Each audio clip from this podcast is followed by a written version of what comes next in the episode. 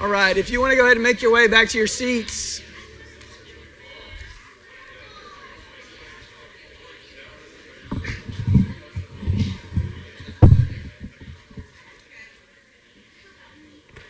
So I don't know if you um, remember or not, and if you're new, you, you wouldn't necessarily, but for the last few months, we've been walking with Jesus through Luke's gospel, but a particular part of Luke's gospel where um, Jesus is leaving Judea, which is like the northern part of, of Israel, where he had kind of lived his life, where he was born, where he did his ministry, where all of his disciples were from.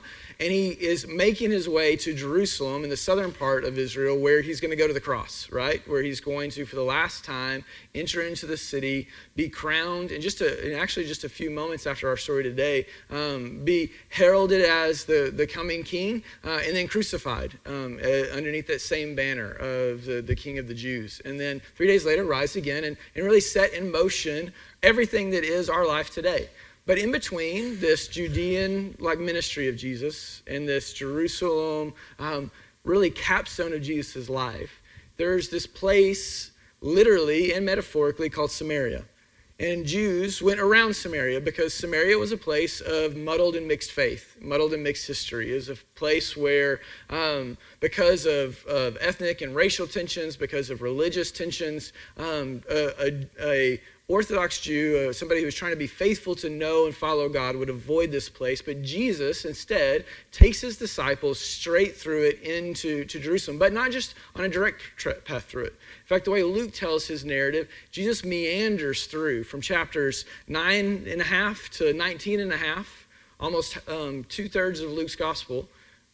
Jesus is in this place that every other Jew would avoid. He's in the place of muddled and mixed faith, muddled and mixed traditions, people uh, of life, of what maybe what we would think of as real life. Judea is a place where everybody thinks the same, believes the same to some extent. Jerusalem is a place where everybody comes together, so it's metropolitan, it's a little more mixed, but it's still primarily a seat of faith. But Samaria is this mixed place, this muddled place. And Jesus, in some way, takes his disciples through this in order to help them understand how to live with him in the midst of such a place. At least that's the way we've been looking at it in Luke's gospel. And so today we actually get to this, to the final story in the story of in the Samaritan lands, in this this this trek through here. But if you remember a couple weeks ago, um, uh, when Dylan, who by the way is now married, Dylan Allison got married on Friday. Woohoo! Yeah, I don't know why they're not here. Um, when Dylan was talking, this story that Dylan told us, Jesus said these words. He says, "When the Son of Man comes." when the Messiah comes, when the one that we're looking for comes to establish the kingdom of God, will he find faith on earth? Will, when God's kingdom is apparent, will there be those, uh, those who believe and trust that God is acting on their behalf, that God is true, good, and beautiful, that God is just in bringing justice? Will there be persons who live their lives with such conviction and assurance that those things are true? Will there be people who see what is overlooked, dismissed, darkened by shadows of sin and selfishness, slavery and systems? Will they see, when the Son of Man comes, when the kingdom of God comes, will they see the very presence of God for, in, and through others, including themselves? Will they see that? Will there be those who have faith that sees? People who go about daily life fully assured of what they hope for, entitled to the very thing that they hope for, but entitled by nothing less than the spoken and enacted covenant of God Himself. Not their own abilities, not their own efforts, but the action and spoken word of God on their behalf. Will they live with such assurance of the things that they hope for? Will there be those who live their everyday life with conviction, an internal testimony and proof that what that is that true life is more than what they see, That the actual real things of life are often unseen love, affection, motives, emotions, spirit. That will they believe with conviction, proof of conviction of their own hearts, who are broken and mended, healed and filled and indwelled by the Holy Spirit? Will there be those who live with such assurance of the things hoped for, assured and entitled to it because God said it and God acted? convicted because in their heart dwells what is unseen the Spirit of God. Will there be those who live such a way? Each of the parables that follow in Luke's, Luke 18, um, each of the parables and stories that follow is Jesus showing us, Luke showing us in the interactions of Jesus, what faith on earth actually looks like. But there is a positive answer to that. And there's, there's a positive answer to it that we can actually visibly see, even if faith is conviction of things unseen. Giving us a picture of what faith we're to look for and encourage in one another. Again, if you look at Luke's gospel, like the story of Luke after the last one we told, here's what we see that Jesus is giving us a picture of the faith that we're to look for, the faith we're encouraged in one another. Not faith in mere actions, even devout ones like the Pharisee, but faith that truly sees ourselves and therefore doesn't miss God in others. We're to aspire to have faith that is humble and free as children in the security of a loved family, Jesus beckoning the young ones to come to him, rebuking those who would keep such children from his presence. That faith that, uh, that releases expectations and ideas of what a good life is Faith that is liberated from the grip of mammon to follow the one who looks at us and loves us and gives life true and forever to us, as the story of the rich young ruler reminds us. A faith modeled for us that would suffer and die for even the faithless. Jesus showing us his faith, that where he's going through Samaria is to the moment of faith itself, where he gives his life for those who would have no faith in him. Faith that would cry out with trusting honesty for eyes to truly see. The blind man, literally all of us, when asked what we want, is we want to see. That's what we want.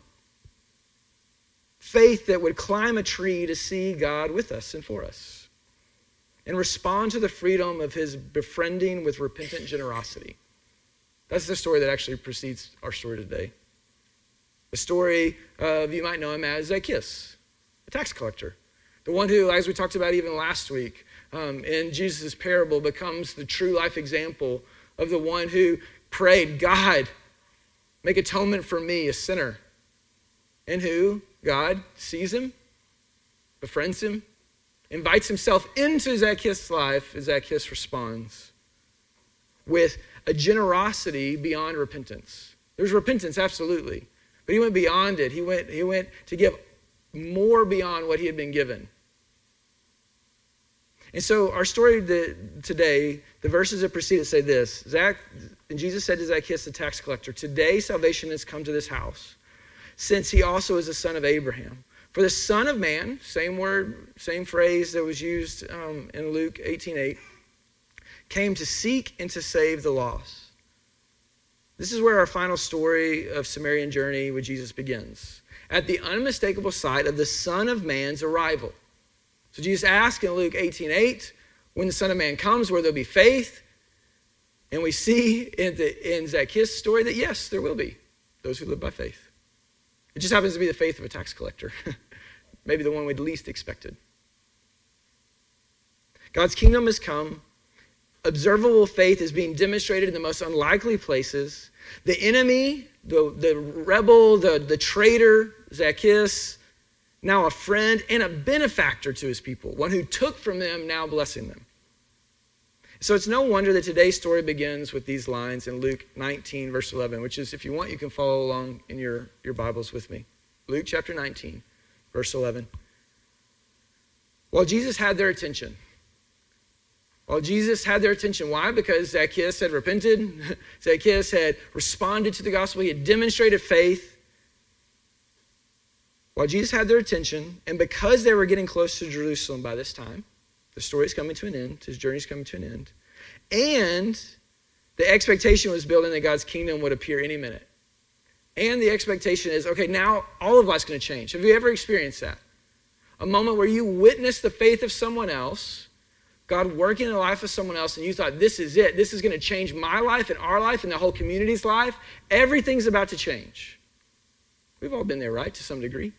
Maybe it was us that the Lord acted in. Maybe it was the response of our hearts to God with us. And we thought everything was about to change. The kingdom was going to break open. Our whole life would be different. Knowing this, Jesus tells this story. Jesus gives us a final story to reveal what we are expected to do with our faith, what faith leads us to do, and what we've been given in life with God. Verse 12. There once was a man descended from a royal house who needed to make a long trip back to headquarters to confirm his kinship and return. But first, he called ten servants together, gave them each a gracious and generous sum of money, and instructed them operate with this, put it to use, because I'm coming back. So we have in this story one who's from a royal lineage. And this is not uncommon in first century that even though it was clear and evident that he had a royal lineage, that he was a part of the royal history, that it was unmistakable who his birth parents were, and all those kind of things, there was still a level of being um, uh, some sort of affirmation that was required for that kingship to happen, especially under the Roman rule. Like this was actually a story that took place in real life in first century with Herod and then his sons. Like this actually happened. They leave and go back to Rome to make sure and affirm their kingship of Judea and of Israel and of those places and then return. And so this is what's happening. So he's telling a story in a common way that everybody would know, right? This is this is a real life story. Like this is like any real life story they would know. And so, this man who's from royal lineage, who has a kingship, who has those who are following him and believe in his kingship, he's had some sort of interaction and rule over these people to an extent, but now it's time for him to be confirmed as the true king of the place. And so, he brings in those who have followed him, his servants, and he does something truly generous. He gives each of them a large sum of money. Minas, minas is what it would probably say in your translation. It's essentially it's essentially 100 days' wages. Um, 100 days' wages. It gives them each this kind of like, sets them up for almost a half year, right? Like, sets them up for a good amount of time. And he does so with generosity. There was nothing, they did nothing to earn it. Each, each one is given the exact same thing, they're given the exact same sum of money. And then he tells them to do something with it, what they've been given, given this abundance of, of living, essentially. He says, operate with this. The, the word operate with this in the original language has this connotation of put it to use in the way that I would. Do business with it like you would do business with me here. Put it to use in the way that I would. Do business with it in the way that I would do business with it, the way you would do business with it if I was still right here with you. Operate with it. Why? Because I'm coming back. Use this like I'm actually still here with you. Put it to good use. But in verse 14, we see that not everybody was on board. But the citizens there hated him. So they sent a commission with a signed petition to oppose his rule. We don't want this, and in the, in the Greek, it's actually an expletive, um, to rule us. We don't, like, there's, this is, again, pretty common, right? Though his, this man's lineage is evident, his kingship already somewhat attested to because there's servants, people following him. That still doesn't mean that everybody was for him and for his rule. And that those, they didn't just not want his rule, like, eh, I would prefer this guy not to be my king. They were actually actively against it. So they sent people to go with him all the way to Rome, where the confirmation would happen, to argue on behalf of the other citizens that they don't want this bleep ruling them. Right? Jesus, yes, Jesus, Jesus used an expletive, but um, which that may be enough to rock everybody's world. But like we won't, we won't, we won't st- stay on there. So, but he's painting this picture, right? And again, it would have been a common picture, especially for a picture of a, of a Jew in the first century. When Herod and his troop went off to go, and his ch- kids went off to go decide if, be, um, if they were going to rule, I'm sure plenty of Jews, especially the zealots, went with them to try to make sure that they didn't come back as rulers of the Jewish people, right? So again, this is a common story, right? Not, not crazy and out of the way. But Jesus is painting a picture to help us kind of see this is the world in which his servants were meant to act. A world in which his kingship, the kingship of the one that they served, is going to be in conflict with those even in their own kingdom. Even in the place where the king is coming back to rule, right? That there's conflict. That serving and being faithful to the king is going to take place in the midst of conflict. And so in verse 15, we skip over the whole everything that happens outside of it and we come right back to when the royal son came back, bringing the authorization of his rule. He called those 10 servants to whom he had given the money to find out what business they had transacted. It, again, your translation may read a little different. But the idea is not what they had done with their money, but literally what they had been up to while he was gone. What sort of way they had put to use the things that they had been given. That's what he wanted to see. It's not a matter of success, it's a matter of faithfulness, as we'll see. The first said, Master, your gift multiplied, producing 10 times more. Not, I did this, and look what I did. But he said, Hey, listen, that money you gave me, that sum of money you gave me, that, that life, abundant life that you gave me, I used it. I put it to use. And I've got 10 times more of it than when you left. How incredible is that? And what does the, what does the now king say? He says, Good servant, great work, because you've been faithful, not because you've been successful, not because you've had 10 times more, because you've been faithful to put to work what I gave you, put to use what I gave you. In this very small thing, this small life of yours, this 100 days of, of abundance. Now I'm making you governor of 10 towns. The second said, Master, your gift has multiplied five times more. Again, what multiplied? Did his work multiply? Did his efforts multiply these things? No, the gift that he was given multiplied. He simply used it as it was meant to be used, as the king told him to. And when he used it, it multiplied. And the king said, Now I'm putting you in charge of five towns. The king expected faithfulness, putting to use what had been given, not success. We don't, we like there's no comparing contrasting these people. Like we read it in a very uh, western economic like hierarchical way but like jesus is not trying to say hey this person did better than this person. He's saying no listen these people put to use what god was given to them and it multiplied. And both of them were called faithful. And both of them received more for what they were given. Not more luxury not more satisfaction, not more uh, things that they, material possessions. What were they given more of? Their reward was, was more responsibility. They became governors of five towns and ten towns. They were faithful in what they've been given, their life. And now they are given charge over others' lives. That's a pretty incredible responsibility, isn't it? They were given charge to lead, help, and serve others, to live in the way of the king.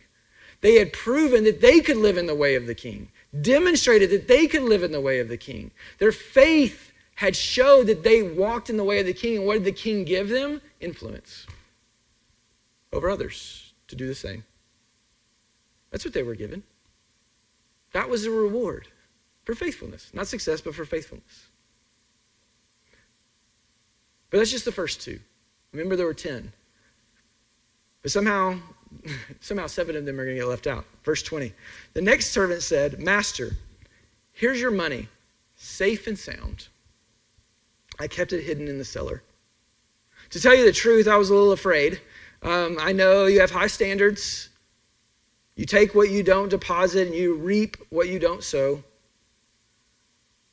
Now, that sounds to us like a pretty offensive thing, right? And it kind of is a little bit.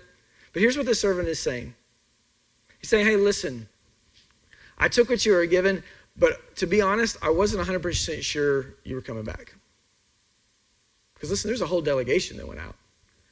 And listen, while you're gone, like the delegation that went, there was a whole slew of them that stayed that didn't want you to rule.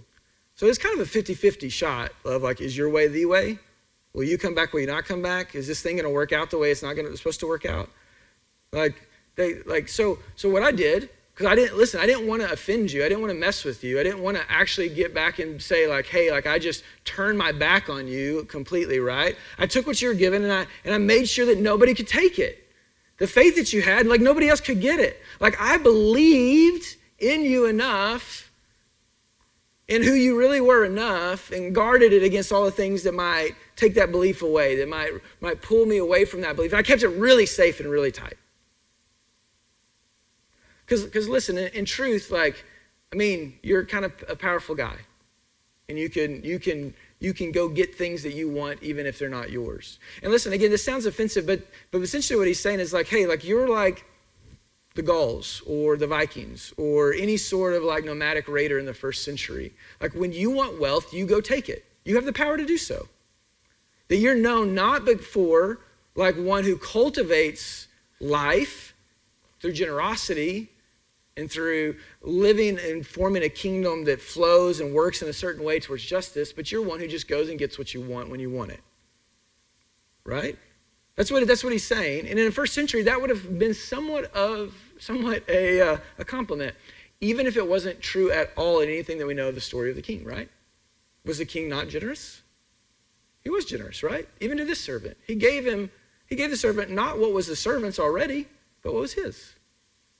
He told the servant not merely to go hide things, not to use it, but to use it in a way that actually fit with his plans for goodness and beauty and justice that would in turn multiply just as it did for the other servants.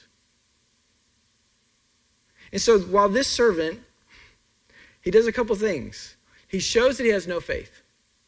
Or at least, it's not no faith. Really, it's just a nearsighted faith. It's a faith that says, mm, I don't really know the long term game of this and what it's going to play out, so I'm not really willing to risk everything that I've been given and be willing to risk if I step out with what I've been given and lose some of it, that I won't be in trouble for it. So it's a short sighted faith. It's a nearsighted faith. A blind faith is what Peter would call it.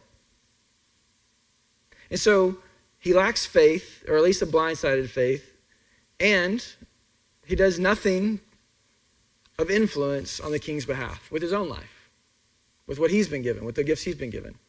And so the king replies, and this is going to sound really harsh, especially to American ears, especially to, to, to us at this time in the world. The king replied this He says, I will condemn you with your own words, you wicked servant. So just listen. He calls him a wicked servant, and we don't like that, right? Because we don't want to be called wicked. But two things are happening. One, he says, I'm condemning you with your own words. So what, what condemns this man? His own words, not his actions, his own words. What he says, he thinks is true of the king. It's not true, right? His own words condemn him. But then he calls him wicked. And wicked is meant to be offensive. It's meant to kind of prick us because wicked literally means you're just like the ones who protested me and called me the expletives. You're in the same camp. Doing nothing with what you've been given was the same as if you'd come on the, the journey with me and tried to get me to not be king. You're wicked. You're against me. Like hiding what I've given you, trying to protect what I've, been, I've given you from the world is the same as opposing me. It's, it's pretty, it's, it's pretty striking. It should be striking. it's meant to be striking. And so the king says, if you experience me as unjust, if what you said was really true, he doesn't say, I am unjust. He says, if you experience me as unjust, knowing me to take advantage of people, requiring more than I give, which again, the king has done nothing of that, right? Even in the story, right? He's not required more than he's given. He's given them all that he has, what he has, and required only for them to use what he gave them. But he says, if you really experienced me that way, why didn't you at least invest your money with the crooked securities so I would have gotten a little interest on it? Banking with interest at that time in the Jewish community was illegal. So when it says bank, we think, oh, great, it's a, it's a normal thing. No, to put it in the bank would actually be something to be against the law, the Jewish law to do, to charge interest against your neighbors charge interest for something that wasn't yours. Like, so he's like, hey, listen, if I'm crooked, then act like a crook. Do something like that. If that's truly how you experience me. But that's not true, so that's why the man didn't do it. But then the king said to those standing there, Take the gracious gift from him and give it to the servant whose gift multiplied 10 times. And of course, we assume that those standing there, or at least the other seven who hadn't gotten in, maybe even the one who had had five, maybe a few other people, they're all like, but wait a minute, Master, he's already got 10, 10 times more than he started with. They see the, the king who says, hey, listen, you, you wicked servant, I'm going to condemn you by your own words. Like, if you're going to think of me as one who is super punitive and takes what's not mine, then at least act like act like that. Like live that out. Like let it play all the way out in your life. If that's the, if that's the faith in me you have, then, then let that play out. But, but I know that's not true, and it isn't true. And so, therefore, now I'm going to take what I've, what I've given you, I'm going to give it to the one who has more. And, in, and then everybody around says, That's so unfair, right? Like kids, right? Like, You know, I mean, just think some, some kids got a giant pile of ice cream, and the kid with the little ice cream gets in trouble. This is not a good analogy, right? This is not how the story is actually working out, but just picture this, right? And so the kid with the little ice cream gets his ice cream taken away and gives it to the kid with a giant bowl of ice cream. We're all like, that is so unjust. But in reality, they're missing, the, like, those screaming that are missing the true injustice. Because what did the king not do? Well, the king didn't jail the wicked servant for not following his commands. That's what would have been expected at minimum. He was given something to use. He didn't use it in the way he was told to use it. At minimum, he would have expected to be jailed, put into servitude for not following the king's orders. Or, even more common, would have been excommunicated for his unfaithfulness, his lack of loyalty to the king for wondering if the king would come back or not come back.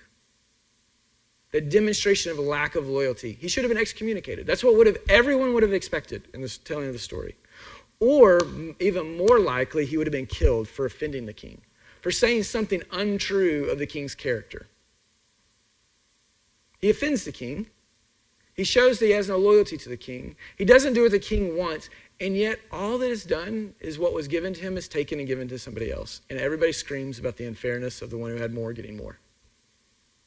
When the actual unfairness, injustice, was the graciousness that the king bestowed upon the unfaithful wicked servant.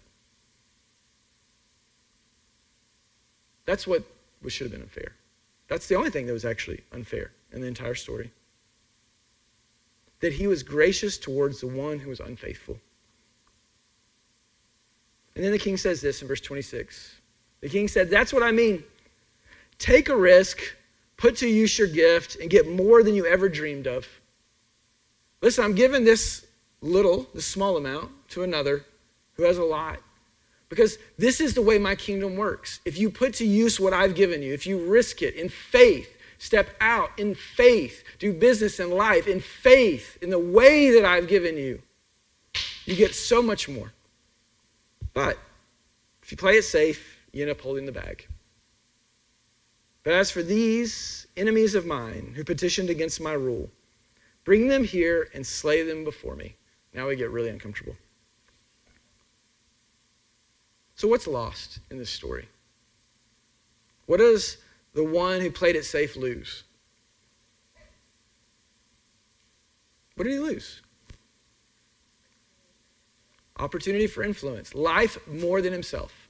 He didn't lose his life, but he lost life that was more than him. He lost an abundance of life. That's what's at stake. His life was reduced now just to his life, to only his life.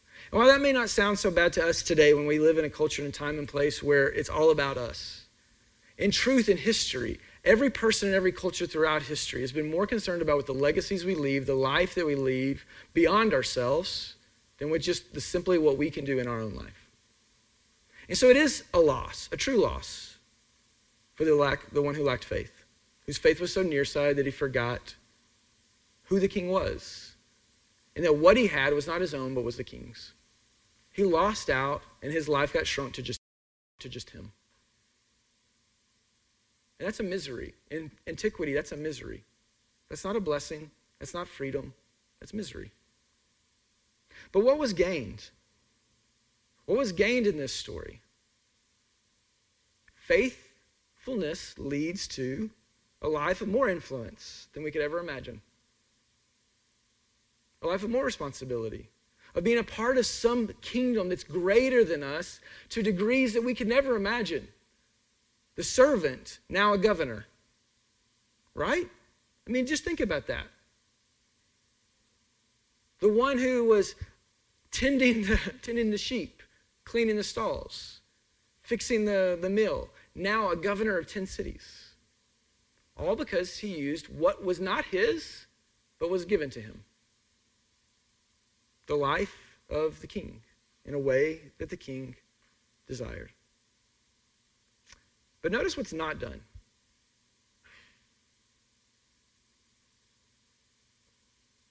What's not done is nobody responds to the king's saying, Go get those who are against me and slay them. Nobody gets up and goes and grabs them and brings them before him and does it. In fact, if you look in your text, what happens right after this? Do you know? Right after verse 28 or, or 27. And when he had said these things, he being Jesus, he went on ahead, going up to Jerusalem. Do you know what's about to happen? Jesus enters Jerusalem. The king, in just a moment, he's going to get on a donkey. He's going to ride through the streets of Jerusalem. Palms are going to be waved down. They're going to sing, Hallelujah, the king, God's king has come. His kingdom is coming. The king's going to come, and who's going to be slain? The king. Who's going to slay the king? The ones who are opposed to him. The king's going to lay his life before those who are against him. He's going to be slain on their behalf as much as on ours and for those who are with him. Because that's who the king is. That's how he responded to the wicked servant, and that's how he responds even to the ones who hate him. That's what faith looks like. That's what the way of the king looks like.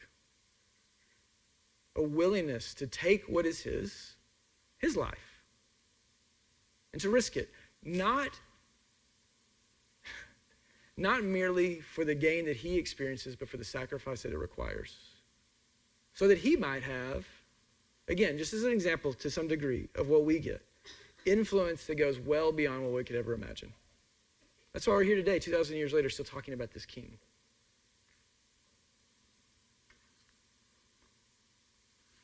So Jesus leaves us before he goes to the cross with this story that's meant to fill our imaginations, that we're meant to go back over and over and over and over and over and over and over again in our heads.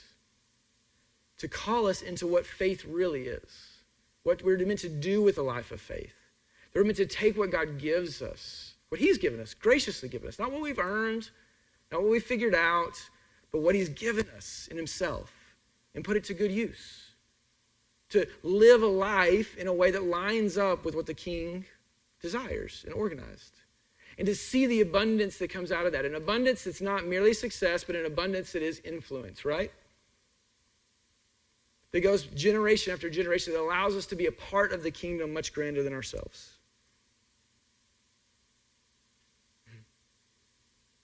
The reeds, each one of them, have been ones who put to work what God's given them. I mean, a testimony of this story right amongst us. They've invested in their community and in us all that God has given them without hesitation. And they depart our presence having multiplied their gifts in us. What you leave us with will continue to grow and multiply forever. That's what Jesus says your fruit that lasts forever. So let's do this. You thought we were done with you, but we're not. We want an opportunity, just as a faith family. We've got to express our gratitude in some way, but now we want to express it in a way, uh, gratitude for your faith specifically, for the investment that you've made in us, and to bless you as you continue to show us and others, as your influence expands because of your faithfulness in this small thing of Christ City, how to live by faith through Jesus. So I'm going to ask you guys one more time to come up here. And this time I'm going to ask all of us, anybody that want to, to come and just lay hands on the reeds and to pray for them. We're just going to spend the next few moments just praying together as a faith family. So, Reeds, if you don't mind coming on up.